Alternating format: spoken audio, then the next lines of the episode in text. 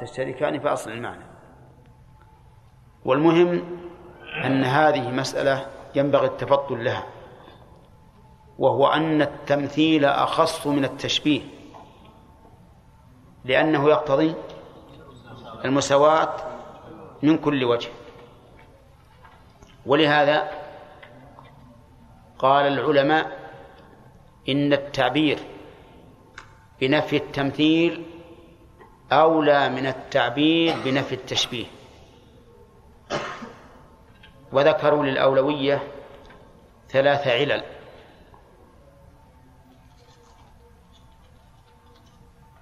العلة الأولى أنه اللفظ الذي ورد به النص. ليس كمثله ولم يقل ليس كشبهه. الثاني أنه لا بد من اشتراك في أصل المعنى ونوع مشابهة بين صفات الخالق وصفات المخلوق. ولولا ولولا الاشتراك في أصل المعنى ما فهم المعنى أصلا. الثالث أن لفظ التشبيه صار اسما يطلق على كل من أثبت لله صفة حقيقية. فكان أهل التعطيل يسمون أهل, أهل الإثبات بالمشبهة. فإذا قلت من غير تشبيه وكان من المعروف أن التشبيه يطلق على المثبتة أو على الإثبات أوهم من يسمع الكلام أنك تريد من غير إثبات صفات. فلهذا كان التعبير بنفي التمثيل أولى من التعبير بنفي التشبيه لهذه الوجوه الثلاثة. كلام المؤلف ابن حجر الآن واضح في أن التشبيه لا يلزم فيه لا تلزم فيه المساواة من كل من كل جهة. نعم. ولما كان هذا المختصر شاملا لجميع أنواع علوم الحديث استدركت منه إلى تعريف الصحابي وهو الشيخ رحمه الله الآن يقول هذا المختصر شامل لجميع أنواع علوم الحديث مع أنه لا يعدو ورق ما يصل إلى جمع إلى الجمع من الورقات. كم؟ أربع صفحات. ما وصل إلى الجمع من الورقات. أقل الجمع؟ ثلاث ورق. هو ما وصل إلى ثلاث ورق. أربع صفحات. من, من ثلاث ورق. يعني ورقتين. ثلاث صفحات ونصف. يعني أقل من ورقتين. نعم. ومع ذلك يقول أنه شامل لجميع أنواع علوم الحديث. رحمه الله. نعم. فاستدركت منه إلى تعريف الصحابي من هو. فقلت وهو من لقي النبي صلى الله عليه وسلم مؤمنا به ومات على الإسلام ولو تخللت ردة في الأصح. والمراد باللقاء ما هو أعم من المجالسة والمماشاة ووصول أحدهم إلى الآخر وإن لم يكالمه. أحدهما عندي. نعم. أحدهما يعني الصحابي والنبي صلى الله عليه وسلم. ووصول أحدهما إلى الآخر وإن لم يكالمه. وتدخل فيه رؤية وتدخل فيه رؤية أحدهما الآخر سواء كان ذلك بنفسه أو بغيره. والتعبير باللقي أولى من قول بعضهم الصحابي من رأى النبي صلى الله عليه وسلم لأنه يخرج حينئذ ابن, ابن أم مكتوم ونحوه. من من العميان. ونحوه. لأنه يخرج حينئذ ابن أم مكتوم ونحوه من العميان وهم صحابة بلا تردد واللقي في هذا التعريف كالجنس. لأن لأنهم يقولون من رأى النبي مشكل إذا أخذنا هذا التعريف على ظاهره صار من اجتمع به ولم يره ليس صحابي. فيخرج ابن أم مكتوم قال ما هو صحابي. نعم مع أنه لا يمكن أن يخرج. يعني لا تردد عند أي إنسان بأن ابن أم مكتوم صحابي بلا شك. بلا شك ولا تردد. وهو ما رأى الرسول صلى الله عليه وسلم لكنه اجتمع به ولقيه نعم. وقولي مؤمنا كالفصل. يخرج من حصل له اللقاء المذكور لكن في حال كونه كافرا. وقولي به فصل ثاني. يخرج من لقيه مؤمنا لكن بغيره من الأنبياء. لكن هل يخرج من لقيه مؤمنا بأنه سيبعث ولم يدرك البعثة؟ فيه نظر. وقولي ومات على الإسلام فيقال النظر الصواب فيه التفصيل. أنه إن كان هذا بعد النبوة وقبل الرسالة فهو صحابي. وإن كان قبل النبوة فليس بصحابي. كان قبل النبوة. طيب وإن كان قبل النبوة وبعد الرسالة؟ ما يمكن؟ أي طيب صح لا يمكن. إذن من لقيه مؤمنا به قبل النبوة فليس بصحابي كما يذكر عن قصة بحيرة الراهب إن صحت.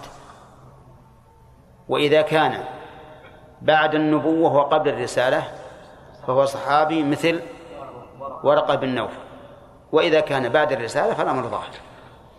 نعم. وقولي ومات على الإسلام فصل ثالث يخرج من ارتد بعد أن لقيه. بعد أن لقيه مؤمنا به ومات على الردة كعبيد الله بن جحش وابن أخطل. خطل كعبيد الله بن جحش وابن خطل وقولي ولو تخللت ردة أي بين لقيه له مؤمنا به وبين موته على الإسلام فإن اسم الصحبة باق له سواء أرجع إلى الإسلام في حياته صلى الله عليه وسلم أو بعده وسواء ألقيه ثانيا أم لا.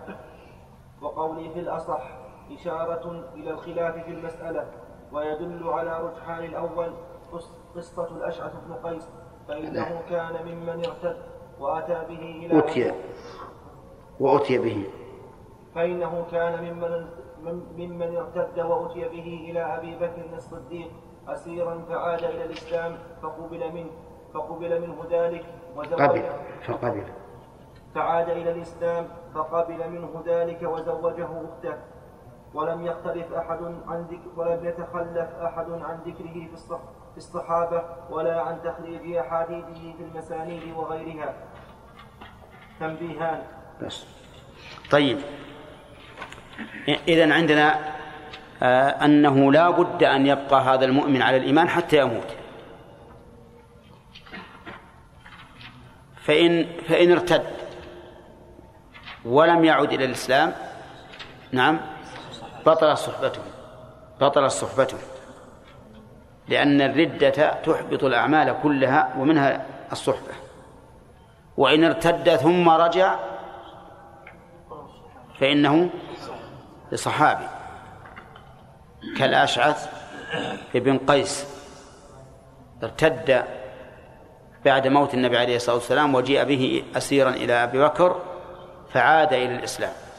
ولم يتخلف أحد من العلماء الذين ألفوا في أسماء الصحابة عن ذكره في الصحابة. إي نعم. تنبيهان. أحدهما نعم. نعم. بنفسه أو بغيره يعني يدخل فيه الطفل الصغير الذي الذي جاء به إنه هو يؤتى بغيره نعم نعم.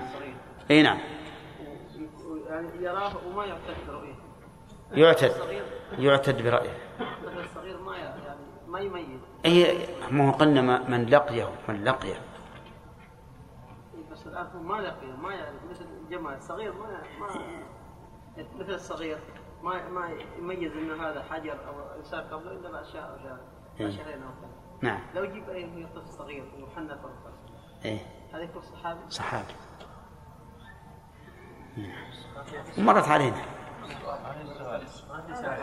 هذا شرح ذا شرح. لا فيه تعليق. ثلاثة. هذا مثل البخاري. عجيب. أجل سبحان الله أجل أنت أخطيت يا عبد الرحمن. إيه. مع أن مع أننا البارح متكلمين على هذه.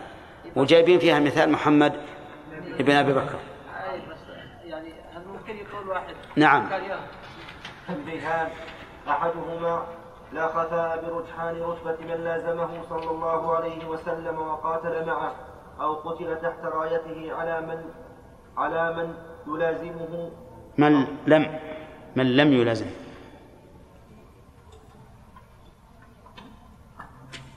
على من لم يلازمه أو لم يحضر معه أو لم يحضر معه مشهدا. وعلى من كلمه يسيرا أو ماشاه قليلا أو رآه على بعد أو في حال الطفولة. وإن كان شرف الصحبة حاصلا للجميع ومن ليس ومن ليس له منهم سماع منه فحديثه مرسل من حيث الرواية وهم مع ذلك معدودون في الصحابة لما نالوه من شرف الرؤية. الله أكبر. ثانيهما, ثانيهما كلام المؤلف واضح هذا. فالصحابة رضي الله عنهم مختلفون بلا شك في الصحبة ومختلفون في الفضيلة ومختلفون في السابق للإسلام ومختلفون في أشياء كثيرة من وجوه الفضائل والمناقب. لكن كلهم يشتركون في أنهم في أنهم صحابة. نعم.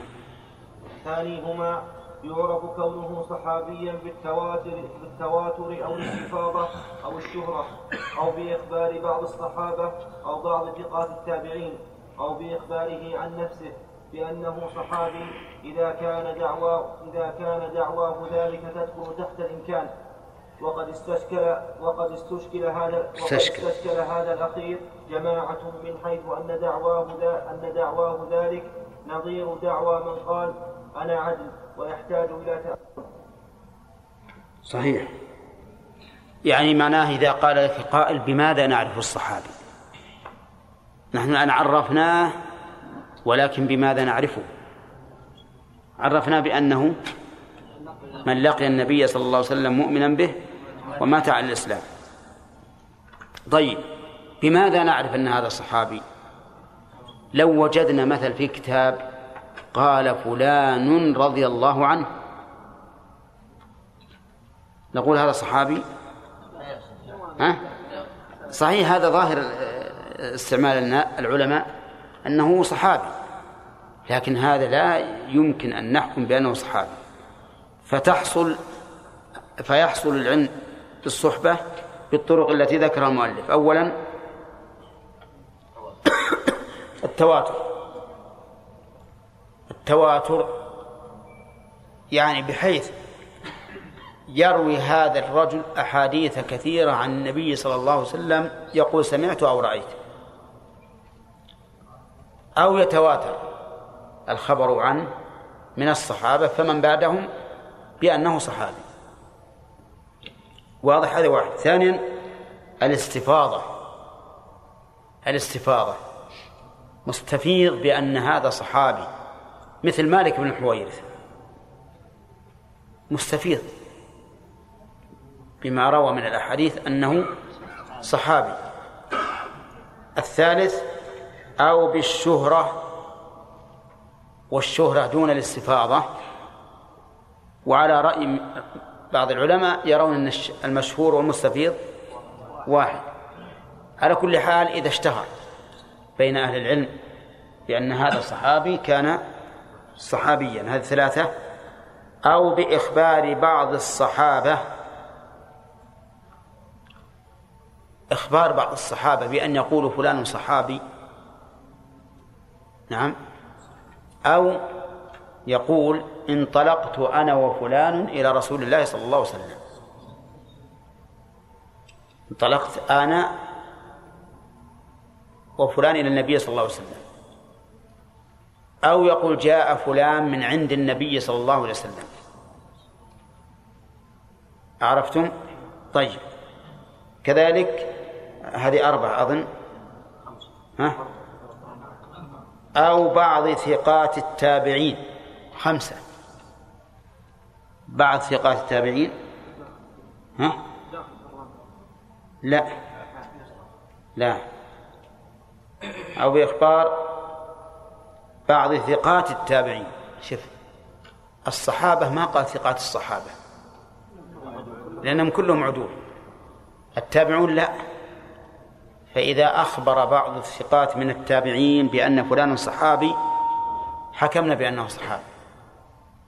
الطرق إذن خمسة السادس أو بإخباره عن نفسه بأنه صحابي لكن بشرط إذا كانت دعواه ذلك تدخل تحت الإمكان. نعم. إذا كانت تحت تدخل تحت الإمكان حكمنا بأنه صحابي. ولكن هل معناه أن يقول أنا صحابي؟ لا مو لازم يقول أنا صحابي. إذا قال سمعت النبي صلى الله عليه وسلم يقول كذا أو رأيت النبي صلى الله عليه وسلم يفعل كذا فهذا متضمن لدعوى الصحبة. فإذا كان هذا داخلا تحت الإمكان فهو صحابي وإلا فلا.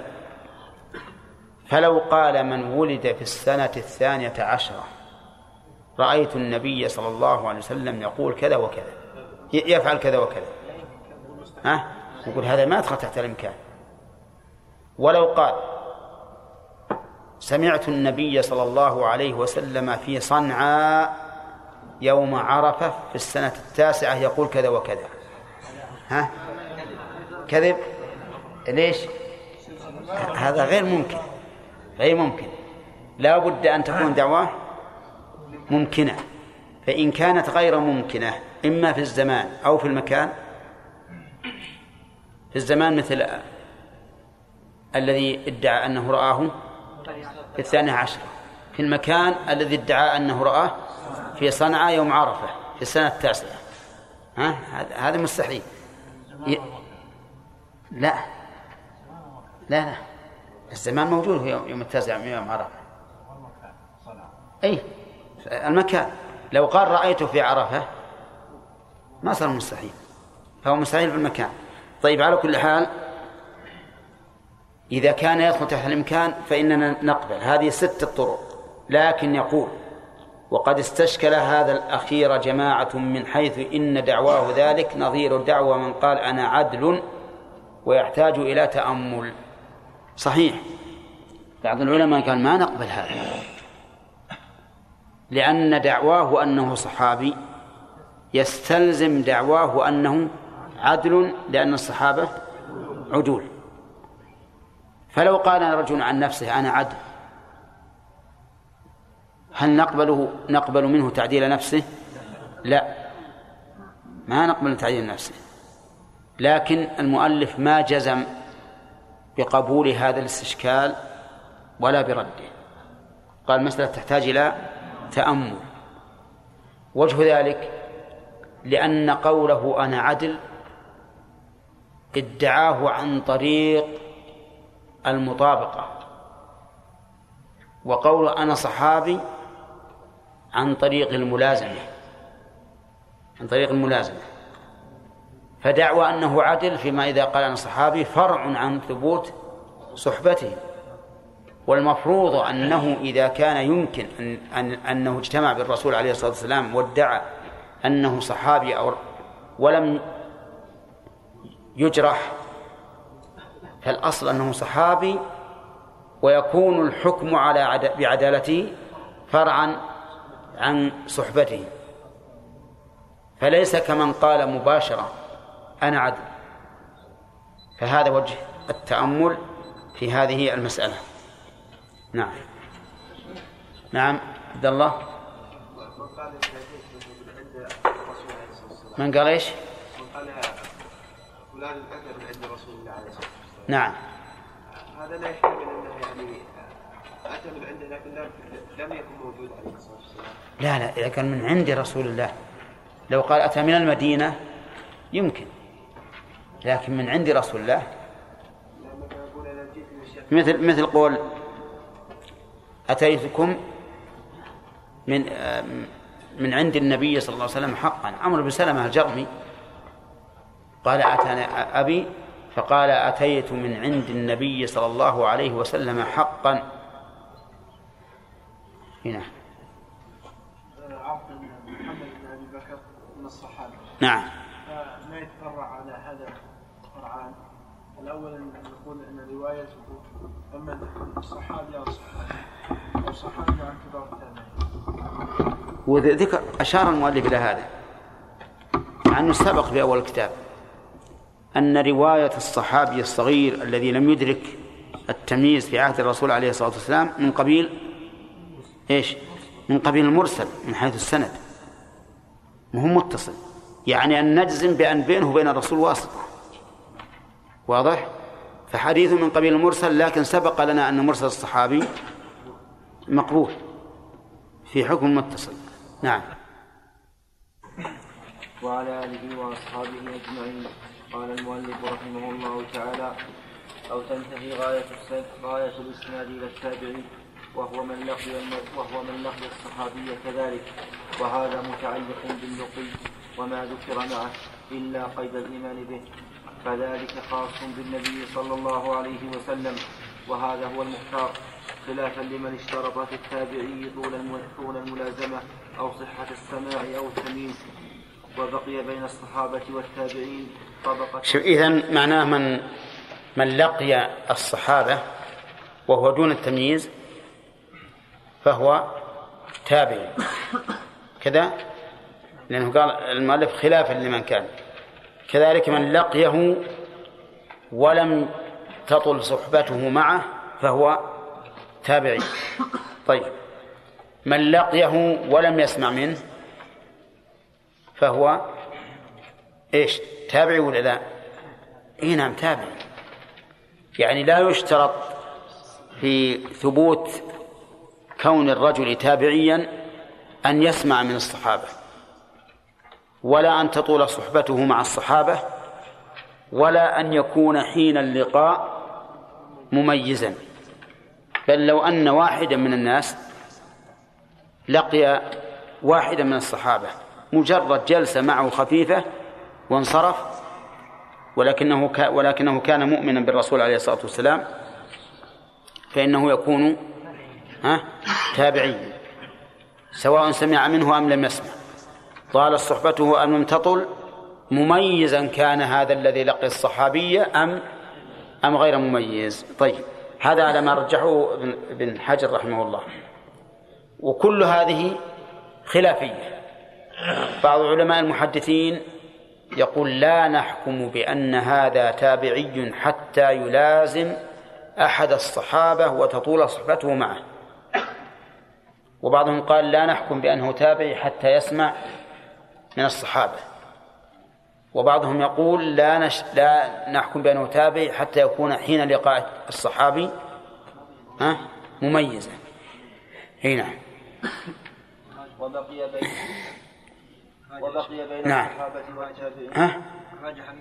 الراجح قول ابن حجر نعم وبقي بين الصحابة والتابعين طبقة اختلف في إلحاقهم بأي قسمين وهم المخضرمون الذين أدركوا الجاهلية والإسلام ولم يروا النبي صلى الله عليه وسلم فعدهم ابن عبد البر في الصحابة وادعى عياض وغيره أن ابن عبد البر يقول إنهم صحابة وفيه نظر لأنه أفصح في خطبة كتابه بأنهم بأنه إنما أوردهم ليكون كتابه جامعا كتابه. ليكون كتابه جامعا مستوعبا لأهل القرن الأول. والصحيح أنهم معدودون في كبار التابعين سواء عرف أن الواحد منهم كان مسلما في زمن النبي صلى الله عليه وسلم وآله. في زمن النبي صلى الله عليه وسلم كالنجاشي أم لا لكن إن ثبت أن النبي صلى الله عليه وسلم ليلة الإسراء كشف له عن جميع من في الأرض فرآهم فينبغي أن يعد أن يعد من كان مؤمنا به في حياته إذ, إذ ذاك وإن لم وإن لم يلاقه وإن لم يلاقه في الصحابة لحصول الرؤية من جانبه صلى الله عليه وسلم. طيب. آه الآن انتقل المؤلف رحمه الله إلى بحث طبقة ليسوا صحابة ولا تابعين. وهم المخضرمون. والخضرمة في الأصل القطع. ومنه خضرمت آذان البعير. يعني قطعته وكأن هذا المخضرم كأنه قطع عن الوصول إلى مرتبة الصحابة. لأنه لم يلقى النبي صلى الله عليه وسلم. ولكنه بلا شك أعلى من التابعين لأنه أدرك عهد النبي عليه الصلاة والسلام. فصار مخضرما بين هذا وهذا. عند الأدباء يقولون إن المخضرم هو الذي أدرك الجاهلية والإسلام. حتى لو كان صحابيا سموه مخضرما. لكن المخضرم عند المحدثين خلاف المحضرم عند الأدباء. المخضرم عند المحدثين هو الذي آمن بالنبي صلى الله عليه وسلم في عهده ولم يره. هذا المخضرم نعم. مثل أو لم يلقه. مثل النجاشي. النجاشي ملك الحبشة رحمه الله أسلم في عهد الرسول عليه الصلاة والسلام. ووصفه النبي عليه الصلاة والسلام بأنه أخ للصحابة وبأنه رجل صالح. وصفه بالصلاح. وصلى عليه في المدينة. صلاة الغائب. هذا الرجل ليس كالصحابة بلا شك وليس كالتابعين بل هو أعلى من التابعين. اصطلح المحدثون رحمهم الله على أن يسموا هذا الصنف من الناس مخضرما لانقطاع مرتبته عن مرتبة الصحابة رضي الله عنهم. يقول رحمه الله آه، اختلف في إلحاقهم بأي القسمين وهم المخضرمون الذين أدركوا الجاهلية والإسلام ولم يروا النبي صلى الله عليه وسلم. نعم. فعدهم ابن عبد البر في الصحابة وادعى عياض وغيره أن ابن عبد البر يقول إنهم صحابة وفيه نظر. ابن عبد البر رحمه الله عدهم في الصحابة. في كتابه الاستيعاب في أسماء الأصحاب. ذكر المخضرمين في عداد الصحابة رضي الله عنهم. ففهم بعض العلماء كالقاضي عياض رحمه الله بأن ابن عبد البر بأن ابن عبد البر يرى أنهم صحابة. ولكن في في فيما فهموا نظر كما سيبينه المؤلف. فهم ليسوا من الصحابة لكنهم من الصحابة في كونهم من قرن الصحابة. لا في الفضل والمرتبة نعم. ولهذا قال المؤلف وفيه نظر لأنه أفصح يعني بين في خطبة كتابه أنه إنما أوردهم ليكون كتابه جامعا مستوعبا لأهل القرن الأول. وإذا كان المؤلف نفسه بين غرضه من عدهم في الصحابة فإنه يزول احتمال ظن أنهم من الصحابة عند ابن عبد البر. الخلاصة لنا يا جماعة أن هناك طبقة بين من ومن؟ بين الصحابة والتابعين وهم المخضرمون. هل هم صحابة أو لا؟ الصحيح بلا شك أنهم ليسوا صحابة لأنهم لم يلاقوا الرسول صلى الله عليه وسلم. لكن لنا أن نعدهم في الصحابة باعتبار أنهم في قرن الصحابة. نعم في قرن الصحابة وليسوا منهم لأنهم لم يجتمعوا بالرسول عليه الصلاة والسلام. طيب قال المؤلف والصحيح أنهم معدودون في كبار التابعين. سواء عرف أن الواحد منهم كان مسلما في زمن النبي صلى الله عليه وسلم كالنجاشي أم لا؟ طيب. كلام المؤلف يقول إنهم معدودون في كبار التابعين وفي النفس من هذا شيء بل الظاهر أنهم معدودون في الصحابة قرنا لا فضلا لا فضلا ولا رواية. لا فضلا ولا رواية. اللهم إلا من كان منهم قد رأى النبي صلى الله عليه وسلم في حال كفره وتحمل عنه شيئا ثم أداه بعد إسلامه فهذا له حكم. بل بل هو متصل بل هو متصل. لأن رواية المخضرمين عن الرسول صلى الله عليه وسلم من قبيل المرسل حيث إنهم لم لم يجتمعوا به. فلا بد أن بينهم وبينه واسطة. لكن ربما من الناحية العقلية ربما يكون بعضهم سمع من الرسول صلى الله عليه وسلم كلاما قبل أن يسلم هذا الرجل ثم بعد ذلك أسلم قبل أن يجتمع بالرسول عليه الصلاة والسلام. فيكون حديثه من قبيل إيش؟ المتصل. المتصل. بس هذه ما ظهرت لبعضكم الظاهر. ها؟ طيب المخضرم من؟ الذي أسلم في عهد النبي صلى الله عليه وسلم ولم يجتمع به. طيب هل هو من الصحابة أو من التابعين؟ فيه خلاف. وابن حجر رجح أنهم من كبار التابعين. إذن هم تابعيون لكنهم من كبارهم.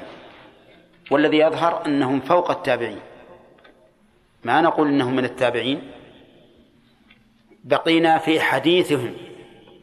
هل هو من قبيل المرسل أو من قبيل المتصل؟ وش الجواب؟ هو من قبيل المرسل. إلا إذا علمنا أن هذا تحمل الحديث حال كفره ثم ثم أسلم ولم يجتمع بالرسول صلى الله عليه وسلم وأداه بعد إسلامه. فهنا نحكم بأنه متصل. مثل أن يكون أحد شهد النبي صلى الله عليه وسلم في حروبه مثلا في حروبه وسمعه يقول قولا نعم. ثم لم يسلم إلا حين فارق النبي صلى الله عليه وسلم قبل أن يموت النبي صلى الله عليه وسلم. فهذا نقول حديثه متصل متصل لأنه سمعه من الرسول عليه الصلاة والسلام. أما من لم يلقه أبدا لا بعد لا بعد إسلامه ولا قبله فهذا حديثه من قبيل المرسل.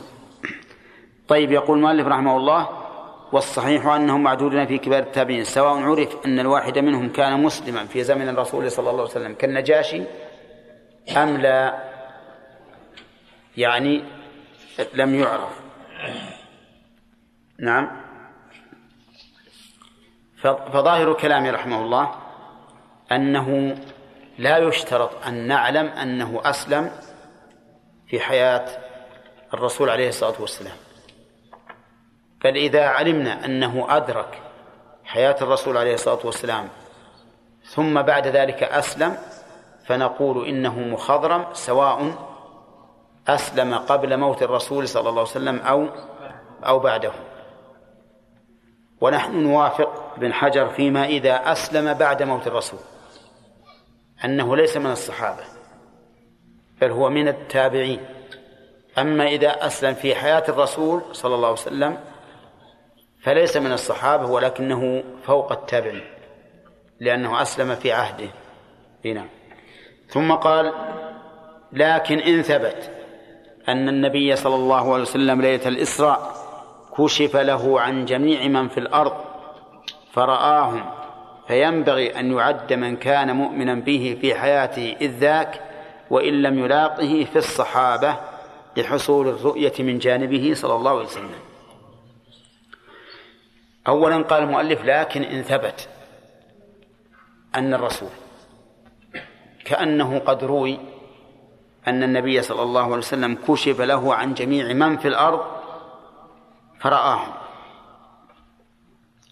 نعم يعني من في الأرض من ولدوا من مسلمين وكافرين فرآهم فيقول إن ثبت هذا الحديث فإن من آمن به في حياته وإن لم يره يكون من الصحابة لأن النبي صلى الله عليه وسلم رآه. أو ما فهمتم هذه؟ ها؟ مفهوم.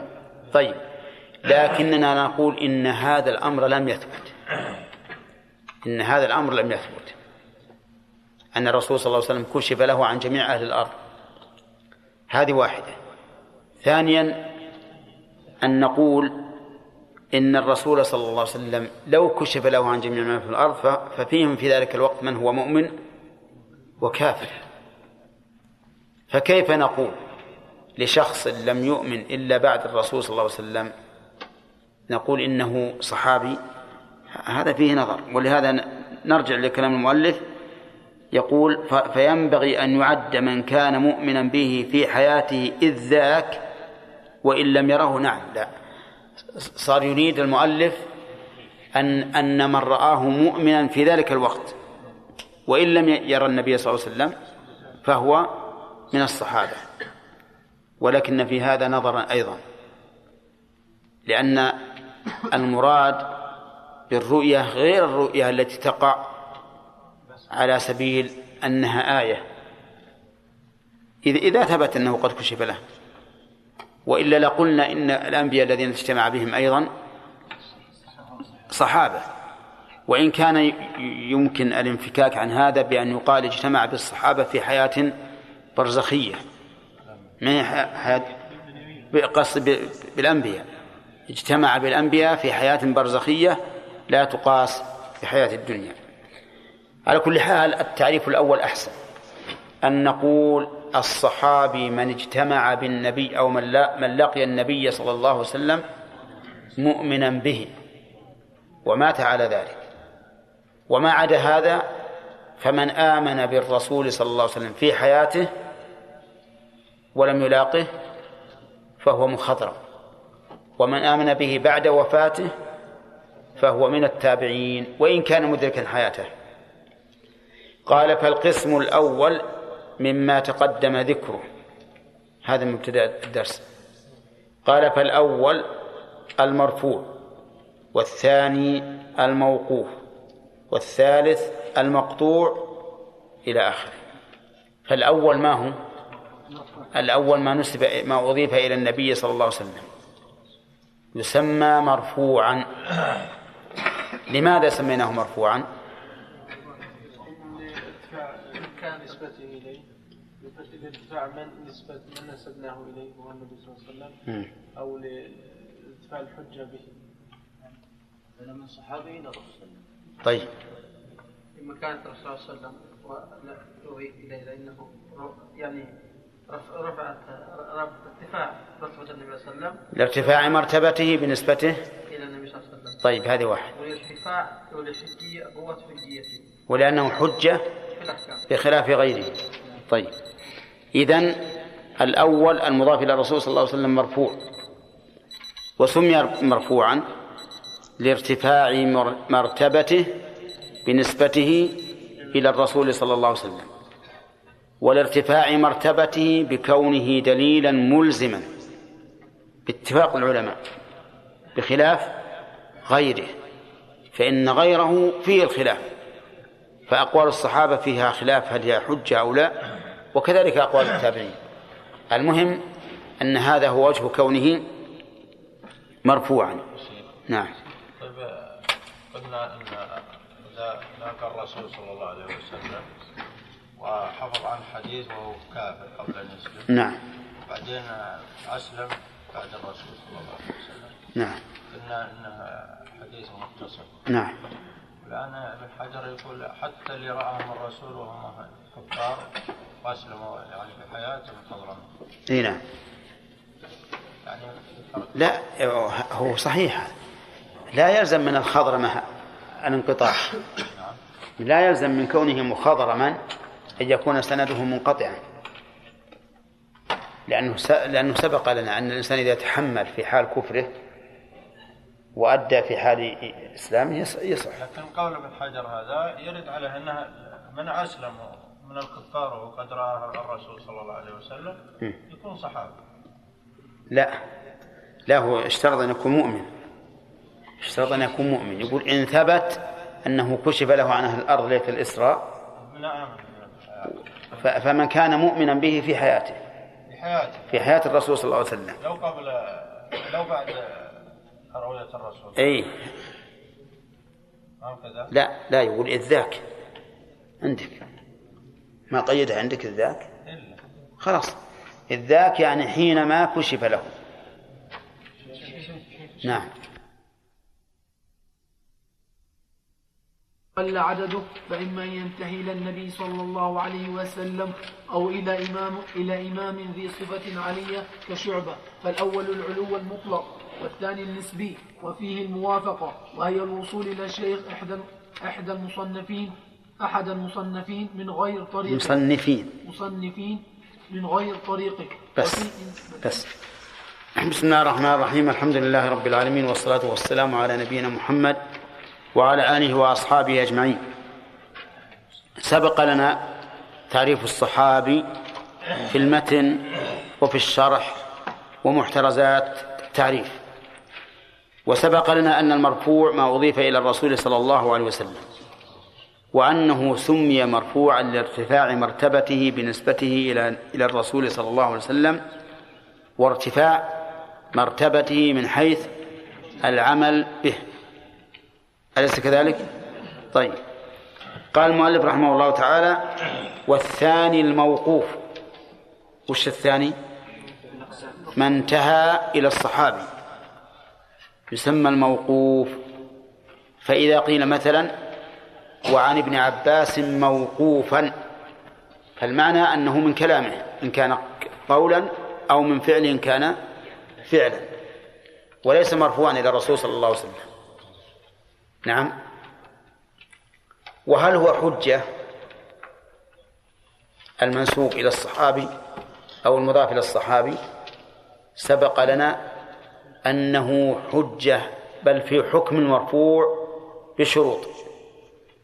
إذا لم يكن للرأي فيه مجال ولم يكن له تعلق بشرح غريب أو لغة ولم يكن الصحابي ممن عرف بالأخذ عن الإسرائيليات فإنه يكون له حكم الرفع. وإذا كان له حكم الرفع كان حجة لا لأنه أضيف للصحابي ولكن لأنه إيش؟ مرفوع حكما. كذا إبراهيم. ها؟ أنت معنا؟ طيب. أما إذا لم يكن له حكم الرفع ولهذا ينبغي أن يقيد. يقال هو ما انتهى إلى الصحابي ولم يكن له حكم الرفع. فهذا يسمى الموقوف. يسمى الموقوف. ثم هو حجة الآن. نبحث. نقول أما إذا كان له حكم الرفع فهو إيش؟ حجة لأنه ينسب حكما إلى رسول الله صلى الله عليه وسلم. كذا يا محمد. ها؟ إن شاء الله تعالى قبل اليوم تكون قدام. إن صرت عندها جدار ما نبقى إن صرت مثل جدار. نعم؟ طيب. آه يكون يكون حجة ليش؟ لأنه مرفوع إلى النبي صلى الله عليه وسلم. طيب. أما إذا لم يكن في له حكم الرفع فقد اختلف أهل العلم في قول الصحابي هل هو حجة أو لا. فمن العلماء من يقول ليس بحجة قول الصحابي لأن الصحابي غير معصوم فالخطأ يقع من أبي بكر ومن عمر ومن عثمان ومن علي يقع منه ولا يصحح من قبل الله. لأنهم غير غير معصومين. وإذا كانوا غير معصومين فلا يمكن أن نلزم عباد الله بقول غير معصوم. نعم قوله مترجح وراجح على غيره لكن أن أن أن نلزم الناس به لا. وهناك فرق بين أن نقول الأخذ بقول الصحابي أرجح وبين أن نقول الأخذ بقول الصحابي واجب. أليس كذلك؟ لأننا إذا قلنا واجب أثمنا من يخالفه. وإذا قلنا أرجح قلنا إن من خالفه ترك الاختيار وليس إيش؟ وليس بآثم ومن أهل العلم من قال إن أبا بكر وعمر قولهما حجة ومن عداهما ليس بحجة. لقول النبي صلى الله عليه وسلم فيما صح عنه في صحيح مسلم إن يطيعوا أبا بكر وعمر يرشدوا وقال أيضا اقتدوا بالذين من بعد أبي بكر وعمر. ف ولأن الله سبحانه وتعالى اختار لهما أن يكونا صاحبي الرسول حيا وميتا. فقد كان كثيرا ما يقول جئت أنا وأبو بكر وعمر وذهبت أنا وأبو بكر وعمر وما أشبه ذلك. واختار الله تعالى أن يكون صاحبيه بعد الموت.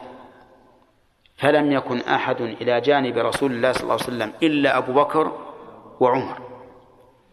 فقولهما إذن حجة. ومن عداهما فليس بحجة. وقيل قول الخلفاء الراشدين حجة ومن عداهم ليس بحجة. واحتج هؤلاء بقول الرسول صلى الله عليه وسلم عليكم بسنتي وسنة الخلفاء الراشدين المهديين من بعدي. وقالوا لا أحد أرشد في خلافته من هؤلاء الأربعة أبو بكر وعمر وعثمان وعلي. وألحق بعض العلماء بهم عمر بن عبد العزيز رحمه الله. ولم نعلم أن أحدا ألحق بهم من الخلفاء إلا عمر بن عبد العزيز. على خلاف فيه قالوا فمن لم يكن من الخلفاء الراشدين من الصحابة فليس فليس إيش؟ قوله بحجة. وقال بعض أهل العلم بل السابقون الأولون من المهاجرين والأنصار قولهم حجة لأن لهم قدم صدق وسابقة في الإسلام. فهم أعلم بشرع الله ممن تأخر عنه. ولهذا قال الرسول عليه الصلاة والسلام في السابقين لا تسبوا أصحابي. قاله لخالد بن الوليد مع عبد الرحمن بن عوف. لا تسبوا أصحابي فوالذي نفسي بيده لو أنفق أحدكم مثل أحد ذهبا ما بلغ مد أحدهم ولا نصيفه هذه كم قول؟ أربعة. وقال بعض أهل العلم من كان من الفقهاء المشهورين من الصحابة فقوله حجة لأن الفقيه عنده من العلم والبحث والمناقشة ما ليس عند الإنسان المعرض. نعم. فمثلا ابن عباس وابن مسعود ومعاذ بن جبل وأمثالهم يكون قولهم حجة. أما رجل جاء إلى الرسول عليه الصلاة والسلام وتعلم منه ما تعلم من أحكام الإسلام ثم انصرف إلى باديته فهذا قوله ليس بحجة لأن الغالب عليه النقص في العلم والفهم فلا يكون حجة.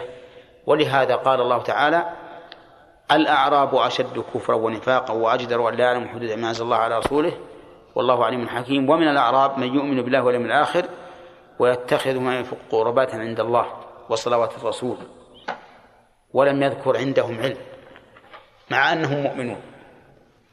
فالحاصل أن المسألة خلافية بين أهل العلم وكل هذا الخلاف مشروط بما إذا لم يخالف الصحابي نصا. فإن خالف نصا فقوله ليس بحجة إطلاقا ولا يمكن أن يعارض قول رسول الله صلى الله عليه وسلم قول رسول الله صلى الله عليه وسلم بقول أحد من الناس كائنا من كان حتى قال ابن عباس رضي الله عنهما يوشك أن تنزل عليكم حجارة من السماء. أقول قال رسول الله وتقولون قال أبو بكر وعمر وما أعظم الأمر في قوم يقال لهم قال رسول الله فيقول قال فلان من العلماء. أي فلان أو أين منزلة فلان من منزلة أبي بكر وعمر؟ لا شيء. بينهما كما بين الثريا والثرى. ومع ذلك يأتي بعض المقلدين بل بعض المتعصبين مو المقلدين. ثم يطرح قول رسول الله صلى الله عليه وسلم قول خير البرية لقول من ليس قوله بمعصوم. ولا يلتفت إليه. ولا ولا يقبل نقاشا فيه. هذا المشكل. وكيف يتحيل؟ هو يقول لا أرد قول رسول الله. لكن أرد قولك أنت لقول من هو أعلم منك. من أنت مع أحمد بن أحمد بن حنبل؟ مع أحمد بن حنبل؟ إن كان حنبليا. من أنت مع الشافعي؟ إن كان شافعيا. من أنت مع أبي حنيفة؟ إن كان حنفيا. من أنت مع مالك؟ إن كان مالكيا هو لا يمكن أن يقول أنا أعارض قول الرسول بقول إمامي لا أنا أعارض قولك. وش أنت وين إمامي؟ ما, ما, فهم إلا أنت فهمت. وش نقول له؟ ما ما عندنا نعم.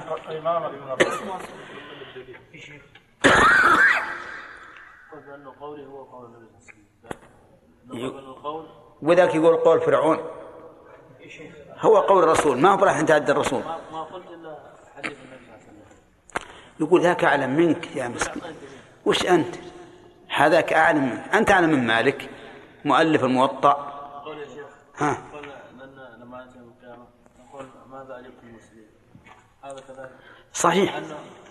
هو يقول نعم ماذا اجبت المرسلين؟ أنا أنا أوافق على هذا.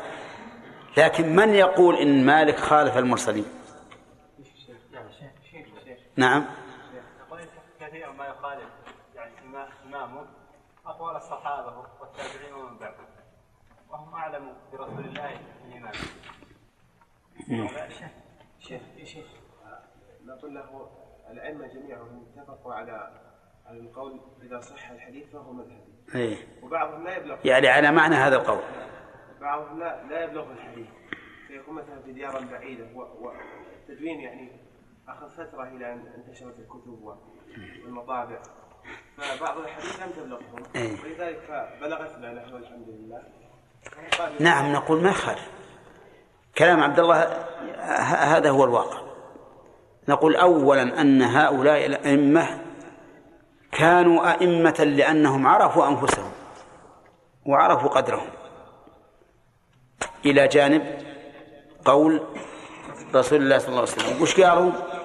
إذا صح الحديث فاضربوا بقول عرض الحائط. اضربوه عرض الحائط. خلوه يتكسر. لأن قول الرسول مقدم على كل شيء. وبهذا صاروا أئمة. شف لما عرفوا قدر أنفسهم رفع الله أقدارهم. هذا واحد. ثانيا نقول هل إمامك تكلم عن هذا الحديث وتبين لنا وجهة نظره. إمامك ربما خفي عليه الحديث. ربما تأول فيه. ربما ظنه منسوخا. والله ما تعارضنا بس بمجرد قوله لا يمكن نقبل منك. إحنا عندنا قول الرسول وانت عندك قول إمامك. أما لو كان إمامك بحث في هذا الحديث قال هذا الحديث مخصوص منسوخ ضعيف مؤول. شفنا رأيه فيه؟ ذاك الساعة ربما نتهم رأينا ونأخذ برأي إمامه لأنه أعلم منه لكن ما دام ما دام إمامك لم يناقش فيه ولم يتعرض له ما يمكن نقبل. وهذا كله يعني يتبين به ضرر ما صنف في الفقه في العصور الوسطى. حيث إنك تقرأ كثيرا من كتب الفقهاء ما تجد فيها دليلا واحدا. إلا تعليلات ولا نصوص أئمتهم من الإمام الأول إلى إلى الأئمة التابعين له. نعم. المهم أن نقول إن الراجح في مسألة قول آه نعم. أن, أن نقول إن قول الصحابي مشروط بأن لا يخالف نصا شرط آخر أن لا يخالف قول صحابي آخر. انتبه عبد الرحمن بن داود. أن لا يخالف قول صحابي آخر. فإن خالف قول صحابي آخر طلب المرجح. طلب المرجح لقوله تعالى فإن تنازعتم في شيء فردوه إلى الله والرسول. طيب لو خالف الفاضل مفضول عرفتم المعنى؟ أيهما المخالف؟ الفاضل. خالفه مفضول.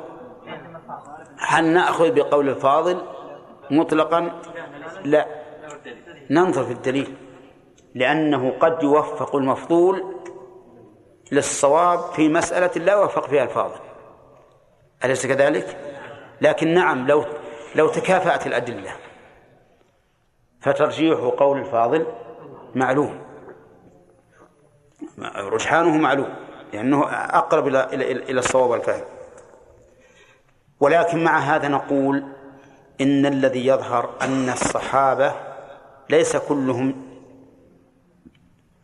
يؤخذ بقوله إلا من عرفوا بالعلم والفقه سواء كانوا من الخلفاء الراشدين أم من غيرهم.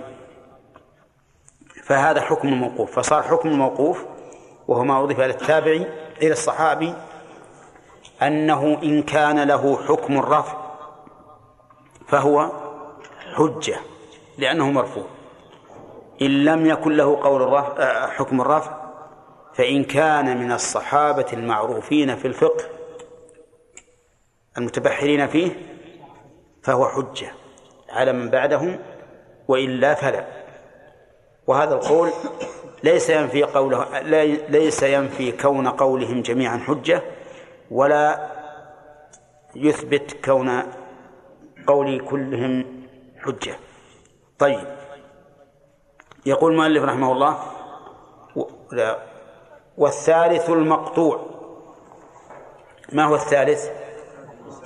ما ينتهي إلى التابع يسمى مقطوع. يسمى مقطوع. فإذا وصل السند إلى التابع ولم يقل التابعي قال رسول الله صلى الله عليه وسلم سمي مقطوعا. مقطوعا لأنه قطعت رتبته. وقول التابع حجة ولا لا ليس بحجة. قول التابع ليس بحجة مطلقة لأن التابعين رحمهم الله لم يكونوا في مرتبة الصحابة. لكن الغالب أنه كلما قرب الناس من عهد النبوة كانوا أقرب إلى الصواب. لصفاء الذهن وسلامة العقيدة والبعد عن النزاع والخلاف. فكلما قرب الناس من عهد, من عهد النبوة فلا شك أن قولهم أقرب إلى الصواب. طيب يقول ومن دون التابع فيه مثله. فيه أي في المقطوع أي في كون الواصل المنتهي إليه يسمى مقطوعا مثله أي مثل التابع. فصار المقطوع إذن ما ينتهي إلى التابع فمن دونه كتابع التابعين وتابع تابعيهم وهكذا. طيب لو انتهى لو انتهى إلى إلى رجل قريب في عصرك فتقول حدثني فلان قال حدثني فلان عن الشيخ محمد بن إبراهيم. إيه لكن مقطوع. يسمى مقطوعا. يسمى مقطوعا. إيه كلهم شف حدثني فلان قال حدثني فلان قال حدثني فلان قال سمعت الشيخ محمد بن إبراهيم يقول كذا وكذا. هذا مقطوع. هنا لا لا يشكل عليكم المقطوع والمنقطع. اي نعم. المنقطع من مباحث الإسناد والمقطوع من مباحث المتن. وإن كان بعض الناس يتجوز بعض المحدثين يتجوز ويتوسع ويسمي المنقطع مقطوعا نعم لكن لا يعني عند التحقيق فالمقطوع من صفات المتن والمنقطع من صفات السند. فإذا قال حدثني رقم واحد عن رقم ثلاثة عن رقم أربعة عن رقم خمسة. هذا منقطع. وش اللي انقطع فيه؟ رقم اثنين. هذا منقطع. لكن إذا قال حدثني رقم واحد عن اثنين عن ثلاثة عن أربعة بالسماع وكان الخامس غير صح... غير صحابي. تابع أو من دونه يسمى مقطوعا وإن كان السند متصلا. هنا نعم عمر بن عبد العزيز التابعين ولا أتباع متى متى توفي؟ متى توفي؟ أظن سنة 100 102 أظن.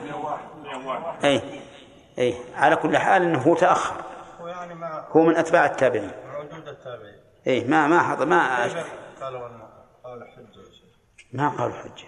قالوا أن الخلفاء الأربعة ومنهم إيه؟ عمر بن عبد العزيز. لا هو بالتسمية أنه من الخلفاء الراشدين. يعني ما هو حجة لا لا. نعم. يقول بعض المعاصرين محمد. أن حنبل قد يكون أعلم من أبي هريرة وأن أبي هريرة قد يحفظ خمسة آلاف حديث وأن محمد يحفظ مليون حديث.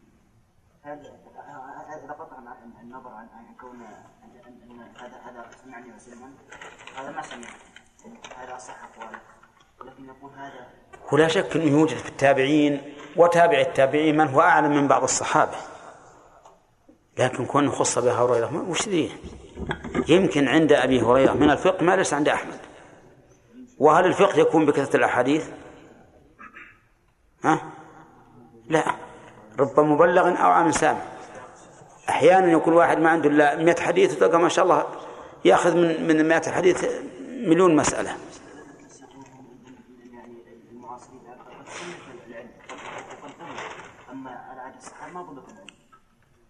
يا الله العافية.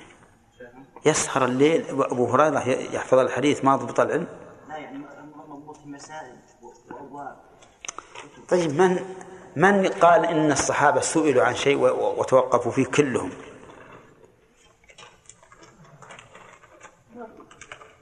ما في. ولهذا هذه الآن حقيقة عندنا هذا خطأ. يعني يكون نروح نقارن بين واحد من من تابع التابعين. والصحابة ونقول والله هذا أعلم من من أبي هريرة. ولو قال نعم يوجد في التابعين وتابع التابعين من هو أعلم من بعض الصحابة؟ يمكن. يمكن رجل أعرابي جاء وأخذ ما أخذ من مسائل الدين ورجع إلى قومه وبقي فيهم حتى هلك. هذا الصحابي لكن ما عنده من العلم مثل ما عند من بعد ما عند مجاهد والثاني والثالث من العلماء. فهمت لا؟ ولهذا ينبغي أن لا نص لا ننص على هذا. يعني الصحابة خلوهم مكانهم. محترمين. لا ينص على عين واحد منهم. فيقال مثل أحمد بن حنبل أفضل من أبي من أبي هريرة. هذا ما يصح. ما ها؟ ما ينبغي ما ينبغي. نعم. شيخ شيخ الآن إذا بغى نرد كلام بعض عن الحديث يقول فلان محدث وليس بفقيه. إيه. فهل هذا يا شيخ والله هذه هذه هذه غلط. لكن صحيح. فيه بعض الناس محد فيه بعض العلماء محدثون وليسوا بفقهاء. والرسول صرح بهذا رب مبلغ أو عام سامع.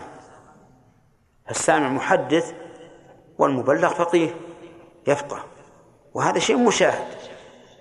إن بعض بعض علماء المحدثين رحمهم الله تجد في الفقه ضعيفا جدا. وبعض الفقهاء جيد في الفقه لكن ضعيف في الحديث نعم. ها؟ إي نعم نعم.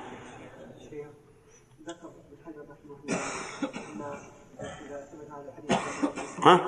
اذا ثبت هذا الحديث بان النبي صلى الله عليه وسلم كشف له في الأرض فرآه فانه يحكم بصحبه وكانوا مسلمين به مؤمنين به إذ ذاك. فهم صحابة. نعم. يقول الشيخ كيف كيف هذا القول؟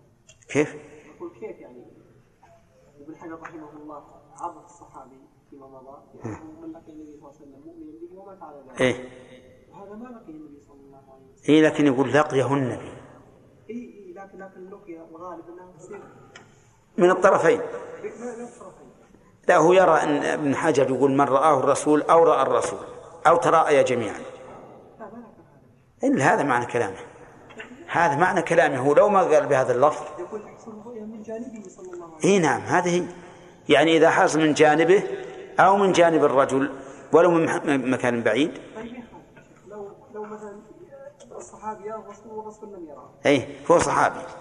صحابي. اي نعم على رأي ابن حزم ابن حجر. لكن ما يخالف هذا رأي ابن حجر لكن أقول يعني أظ- اللقيا تحصل بين اثنين. إيه.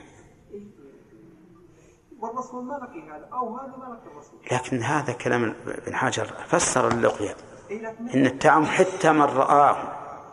ولو لم يجتمع به اي لكن ما يخالف. إيه. اذا اتينا إلى تعريف اللقيا إيه. اليست بين اثنين لكن هو فسره المؤلف اللي نفس اللي, قال لقي فسر لقي وش معناه؟ اي إنه بالرؤية لما قال لما قال الله جعت فلم تطعمني وفسرها الله إنه جاء عبدي فلم تطعمه خلاص فسرها الله تفسير الله عز وجل ليس تفسير ابن حجر فسر كلامه هو يقول أنا أريد بقولي لقي أي رأى ولكني عبرت بلقي لئلا يفهم فهم إن اللي ما يشوف ما يصير صحابي. يعني هذا الصلاح ابن حجر وحده إي نعم فسره. هو إي نعم. نعم. قلنا يا شيخ محمد ما الدليل عن انحصار الخلفاء الراشدين في الأربعة رضي الله عنهم؟ إيه. ما الدليل؟ الدليل يكاد يكون إجماع الأمة. إجماع الأمة.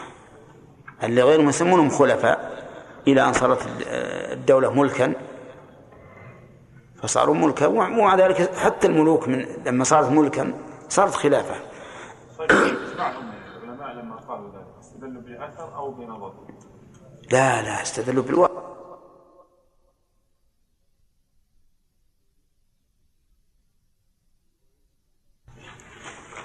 هو عندك سامي شرح اليوم؟ متن ولا شرح. ها؟ تسميع لا ما أخذنا شيء. شيخنا سطر. التسميع لا يقل عن أربعة أسطر. خلوه عندكم قاعدة عندكم الأصل. نعم. بسم الله الرحمن الرحيم. الحمد لله رب العالمين والصلاة والسلام على نبينا محمد وعلى آله وأصحابه أجمعين. صلى الله قال وسلم رحمه الله تعالى والثاني الموقوف والثالث المقطوع ومن دون التابعي فيه مثله. ويقال للآخر للآخرين الأثر والمسلم إيش ويقال؟ للآخرة للأخيرين. ويقال الأخيرين إيه بهي نعم. ويقال للأخيرين الأثر والمسند مرفوع صحابي بسند ظاهره. اتصال فإن قل عدده فإما أن ينتهي إلى النبي صلى الله عليه وسلم أو إلى إمام ذي صفة علية كشعبة. والأول العلو المطلق والثاني النسبي وفيه الموافقة وهي الوصول إلى شيخ أحد المصنفين من غير طريق من غير طريقة طريقه. من غير طريقه وفيه البدل وهو الوصول إلى شيخ شيخه كذلك وفيه المساواة وهي استواء عدد الإسناد من الراوي إلى آخره مع إسناد أحد المصنفين وفيه المصافحة وهي الاستواء وهي الاستواء مع تلميذ ذلك المصنف ويقاب ويقاب ويقابل العلو بأقسامه النزول. فإن بس. بسم الله الرحمن الرحيم. الحمد لله رب العالمين والصلاة والسلام على نبينا محمد وعلى آله وأصحابه أجمعين. سبق لنا أن منتهى الإسناد إما أن يكون انتهاؤه إلى الله عز وجل يعني بأن تقدم لنا بأن الإسناد إما أن يكون انتهاؤه إلى الله. أو إلى الرسول صلى الله عليه وسلم أو إلى الصحابي أو إلى التابع فمن بعده؟ فالأول نص. ما هو الأول؟ الذي ينتهي إلى الله عز وجل ويسمى الحديث القدسي. والثاني ويسمى يسمى المرفوع. نعم. طيب. الثالث الموقوف. الرابع لا. نعم. المقطوع. ما الفرق بين المقطوع والمنقطع على ما قال الأخ؟ المقطوع؟ نعم. يعني إذا اصبروا يا جماعة. منقطع منقطع الإسناد. طيب. والمقطوع؟ الذي ليس فيه الصحابي. يعني الصحابي ال- الذي ينتهي إلى التابع. صح. يعني الذي متنه من التابع فمن بعده يسمى مقطوعا وأما المنقطع فقد يكون حتى في المرفوع. لو انقطع السند من أوله أو وسطه أو آخره فهو منقطع. أليس كذلك؟ إذن المنقطع من من مباحث من مباحث السند والمقطوع من مباحث المتن. هذا هو الصحيح المشهور عند المحدثين. وإن كان بعضهم يطلق كل واحد على الآخر. طيب. إذا إذا انتهى إلى الإمام أحمد مثلا. يسمى مقطوعا على كلام المؤلف. لأنه قال التابعي فمن بعده. قال ويقال للأخيرين الأثر. للأخيرين أي الموقوف والمقطوع. يقال لهما الأثر يعني أنه يعبر عنهما بالأثر. فإذا سمعت في الأثر أو جاء في الأثر فهذا ليس بالمرفوع. فهو إما موقوف وإما مقطوع. هذا إذا جاء الأثر مطلقا يعني غير مقيد. فأما إذا قيد فهو بمن تقيد به. كما لو قيل وفي الأثر عن النبي صلى الله عليه وسلم. حينئذ يكون المراد بالأثر إيش؟ المرفوع لأنه قيد. ثم إن الأثر إذا لم يقيد إذا إذا لم يقيد وقلنا إنه للصحابة أو التابعي ففيه إبهام من وجهين. الوجه الأول أننا لا ندري هذا الأثر أعن الصحابة أم عن التابعين. لماذا لا ندري؟ لأن ما أضيف إلى الصحابي يسمى الأثر وما أضيف إلى التابع يسمى الأثر. فإذا قيل وفي الأثر فإننا لا ندري هل هو عن الصحابة أو عن التابعين. وهذا إبهام واسع واسع عظيم جدا ويحصل به الفرق بين رتبتي الأثر لأنه إذا كان عن الصحابي صار أعلى ممن هو عن التابع. الإبهام الثاني أننا إذا فرضنا أنه عن الصحابة فإننا لا ندري عن من هو من الصحابة. عن أبي بكر أم عمر أم عثمان أم علي أم مسعود أم معاذ أم ما ندري. ففيه أيضا إبهام. أيهما أعم أو أوسع؟ الإبهام الأول ولا الثاني؟ الأول. لأن الأول مبهم من حيث كونه عن التابعين أو الصحابة. ثم مبهم من من أي شخص يكون من الصح من الصح من التابعين أو من الصحابة. أما الثاني الذي علمنا أنه عن الصحابة ففيه إبهام واحد وهو أننا لا ندري عن من من الصحابة كان هذا الأثر. لكن المرفوع فيه إبهام؟ لا لأنه عن واحد وهو الرسول صلى الله عليه وسلم. طيب. قال والمسند مرفوع صحابي بسند ظاهره الاتصال المسند عند المحدثين في الاصطلاح. غير المسند في اللغة. المسند في اللغة ما أسند إلى قائله. كل ما أسند إلى قائله فهو مسند. حتى لو أحدثك أنا بحديث فتحدث به عني صار هذا الحديث مسندا لأنك أسندته إلي. ولكنه في الاصطلاح غير معناه اللغوي معناه في الاصطلاح غير معناه في اللغة. يقول مرفوع صحابي بسند ظاهره الاتصال. ثلاثة قيود فقولنا مرفوع هذا جنس وقولنا صحابي هذا فصل وقولنا بسند ظاهر الاتصال هذا فصل آخر.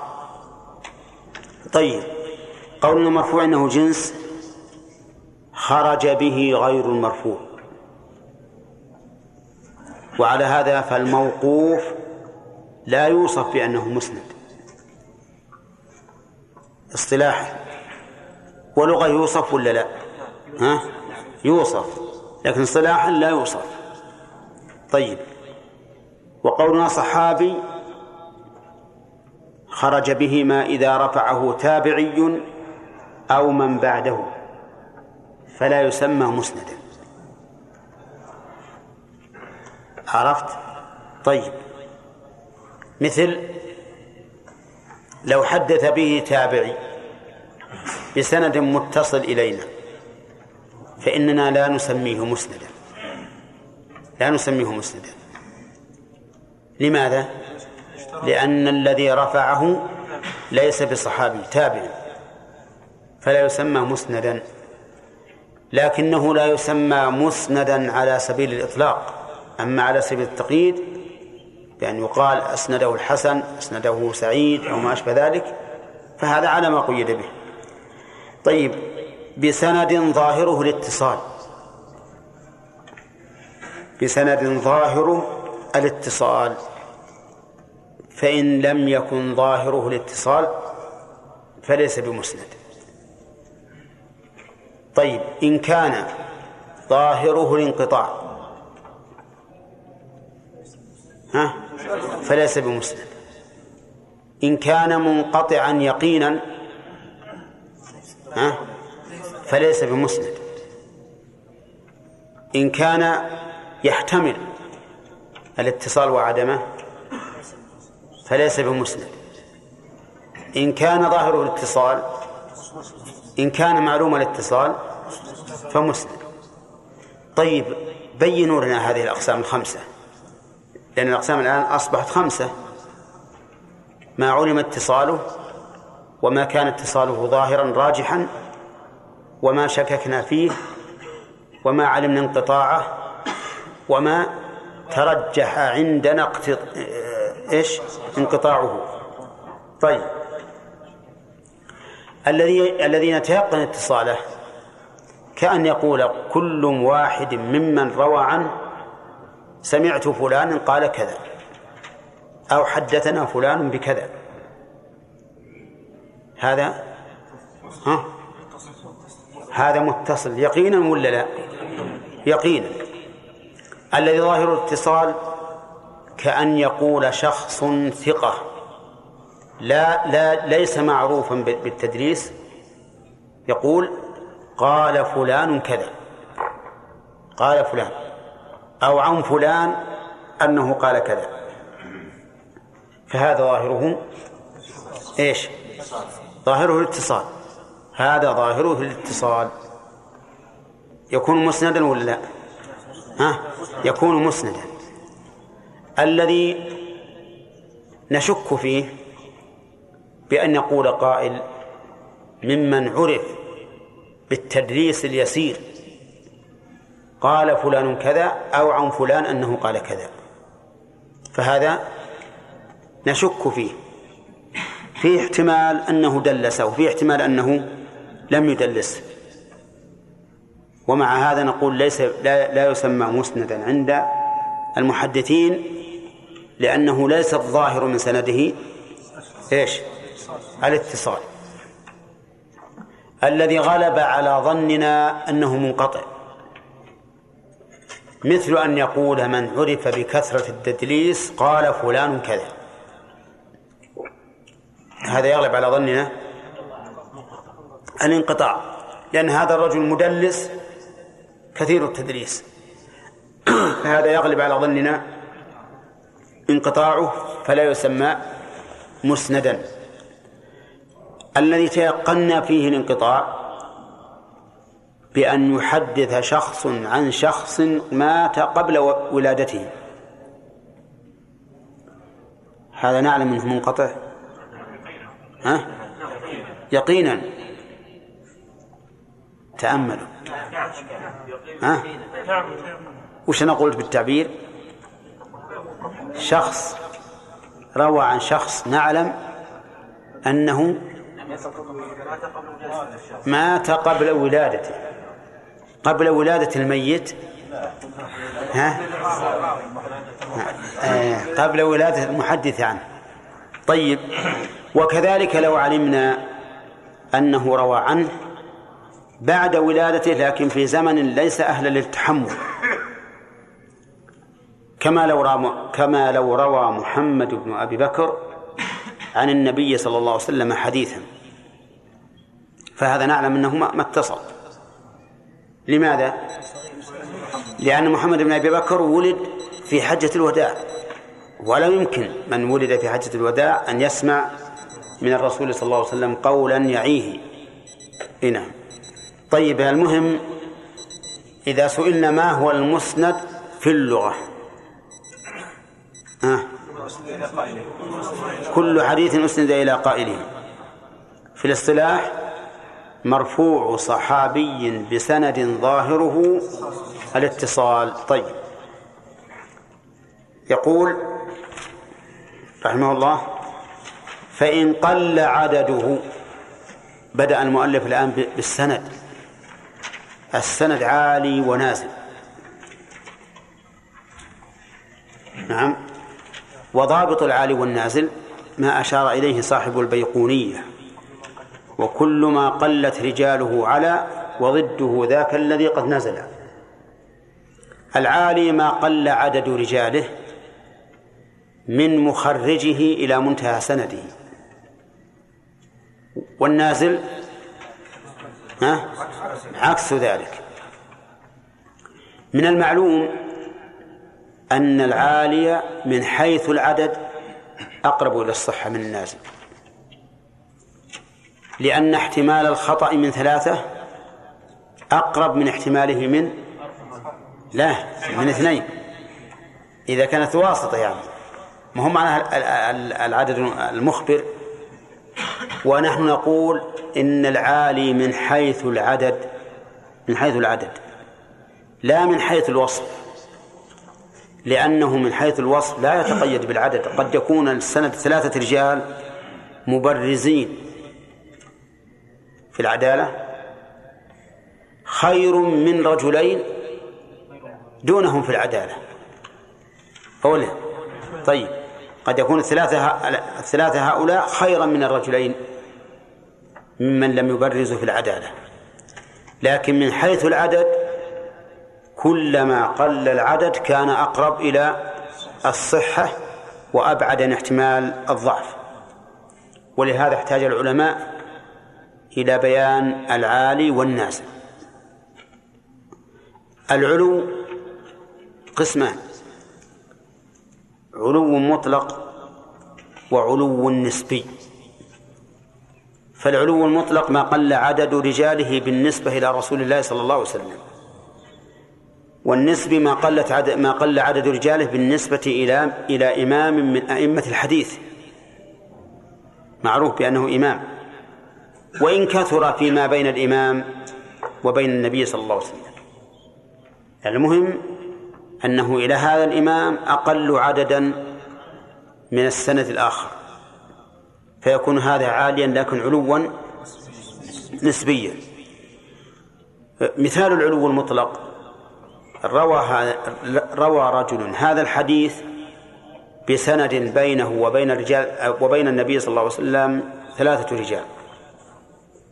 ورواه بسند آخر بينه وبين النبي صلى الله عليه وسلم أربعة رجال.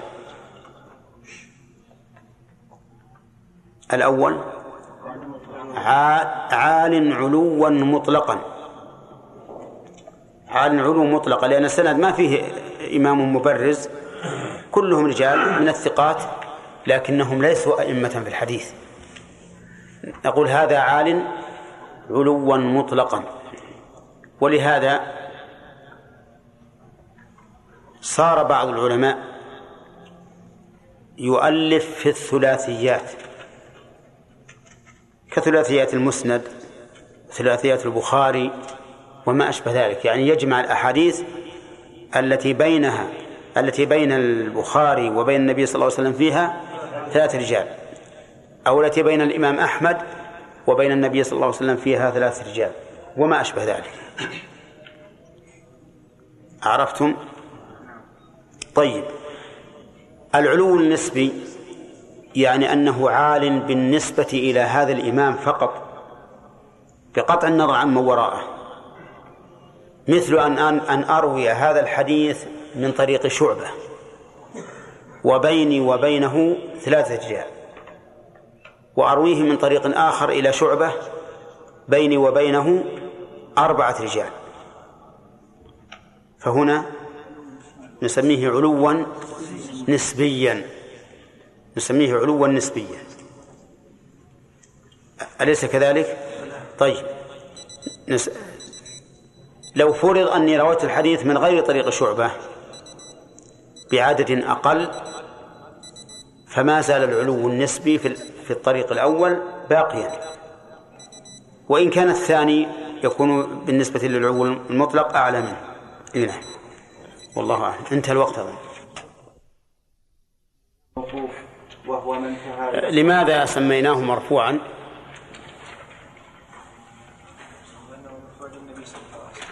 لارتفاع رتبته بنسبته إلى رسول الله صلى الله عليه وسلم. هذا واحد. نعم. والارتفاع رتبته بكونه حجة. نعم. والثاني الموقوف وهو ما انتهى إلى الصحابي والثالث المقطوع وهو ما ينتهي إلى التابعي. ومن دون هذا ما يمكن أن نعلل لأن نقول هذا مجرد اصطلاح. اصطلح المحدثون على أن يسموا من انتهى إلى الصحابي موقوفا ومن انتهى إلى التابعي مقطوعا. نعم. ومن دون التابعين من أتباع التابعين فمن بعده؟ طيب نحن زدنا قيدا لا بد منه فيما انتهى إلى الصحابي. فما هذا القيد؟ أحسنت. أن لا يكون له حكم الرفع. يعني من انتهى إلى الصحابي ولم يكن له ولم يثبت له حكم الرفع. فإن ثبت له حكم الرفع فهو مرفوع كما سبق. نعم. ومن دون التابعين من أتباع التابعين فمن بعدهم فيه أي في التسمية مثله. أي مثل ما ينتهي إلى أي مثل أي مثل ما ينتهي إلى التابعين في تسمية جميع ذلك مقطوعا وإن شئت قلت موقوف على فلان فحصلت التفرقة في الاصطلاح بين المقطوع والمنقطع فالمنقطع من مباحث الإسناد كما تقدم والمقطوع من مباحث المتن كما ترى. وقد أطلق بعضهم هذا في موضع هذا وبالعكس تجوزا عن عن الاصطلاح. ويقال للآخرين أي المو... أي, أي الموقوف والمقطوع الأثر والمسند في قول أهل الحديث. ويقال؟ للأخ... ويقال للأخيرين أي الموقوف والمقطوع. ليش بالرفع؟ أي تفسيرية. فيكون ما بعدها ها، تابعا لما قبلها. فنقول للأخيرين أي من الموقوف. ويقال للأخيرين أي الموقوف والمقطوع الأثر والمسند في قول أهل الحديث. اصبر الأثر انتهى الكلام. يقال للأخيرين الأثر. يعني الموقوف يسمى أثرا والمقطوع يسمى أثرا. وذكرنا أنه إذا قيد الأثر تقيد ها؟ بما قيد به. فإذا قيل في الأثر عن النبي صلى الله عليه وسلم صار مرفوعا. وإذا قيل في الأثر عن الصحابي صار موقوفا. وإذا قيل في الأثر عن التابعي صار مقطوعا. نعم. والمسند في قول أهل الحديث هذا حديث مسند هو مرفوع صحابي بسند ظاهره الاتصال فقولي مرفوع كالجنس وقول صحابي كالفصل يخرج به ما رفعه يخرج به. يخرج به ما رفعه التابعي فإنه مرسل أو من دونه فإنه معضل أو معلق وقولي ظاهره الاتصال يخرج ما ظاهره الانقطاع ويدخل فيه ويدخل ما فيه الاحتمال وما يوجد فيه حقيقة الاتصال من باب أولى. ويفهم من التقييد بالظهور أن الانقطاع الخفي كعنعنة المدلس والمعاصر الذي لم يثبت لقيه لا يخ- لا شوف كلام المؤلف فيه نظر. يقول رحمه الله وقول ظاهر الاتصال يخرج به ما ظاهره الانقطاع. واضح؟ ها؟ طيب وما حقيقته الاتصال؟ ها؟ يدخل من باب أولى. طيب وما وما تبين فيه الانقطاع حقيقة الانقطاع. لا يدخل من باب أولى. وما فيه الاحتمال؟ ها؟ يدخل؟ هذا ما يدخل بالواقع. يعتبر هذا وهما من المؤلف. يعني ما في الشرح لا يوافق ما في المتن. لأن ما فيه الاحتمال ليس بمسند لأن نقول إنه, إنه يقول ظاهره الاتصال فالأحوال خمس ما حقيقته الانقطاع وما حقيقته الاتصال وما ظاهره الانقطاع وما ظاهره الاتصال وما هو موضع احتمال أليس كذلك؟ ما هو المسند؟ الذي حقيقته الاتصال والذي ظاهره الاتصال. أما ما ظاهره الانقطاع أو حقيقته الانقطاع أو كان محتملا فإن ظاهر كلامه في المتن أنه ليس ليس بمسند وهو كذلك. نعم. وما يوجد فيه حقيقة الاتصال من باب أولى ويفهم من التقييد بالظهور أن أن الانقطاع الخفي كعنعنة المدلس والمعاصر الذي لم يثبت لقيه لا يخرج عن كونه مسندا بإطباق الأئمة الذين خرجوا المسانيد على ذلك وهذا التعريف موافق لقول الحاكم المسند ما رواه المحدث عن شيخ يظهر سماعه منه وكذا شيخه عن شيخه عن شيخه متصلا إلى صحابي إلى رسول الله صلى الله عليه وسلم. وأما الخطيب فقال المسند المتصل فعلى هذا الموقوف إذا جاء بسند متصل يسمى عنده مسندا لكن قال أن ذلك إن ذلك قد إن ذلك قد يأتي لكن بقلة.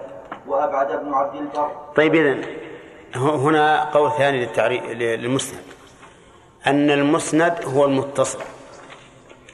وكأن قائل هذا القول كأنه يرمي إلى المعنى اللغوي.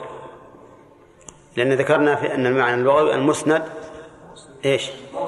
ما أسند إلى قائله ومن حدث به. فكأن هذا القول الذي ذهب إليه الخطيب, رحمه الله يرمي إلى المعنى اللغوي.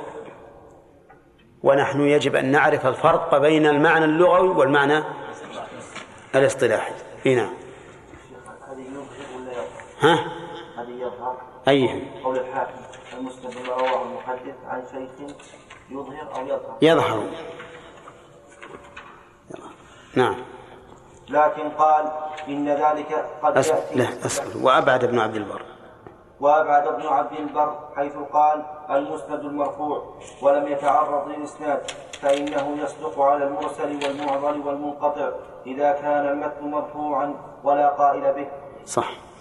إذا يعتبر هذا القول لاغيا قول ابن عبد البر أن المسند هو المرفوع لا ينبغي أن يحكى خلافا لأنه لا قائل به فيكون مخالفا لإيش؟ للإجماع.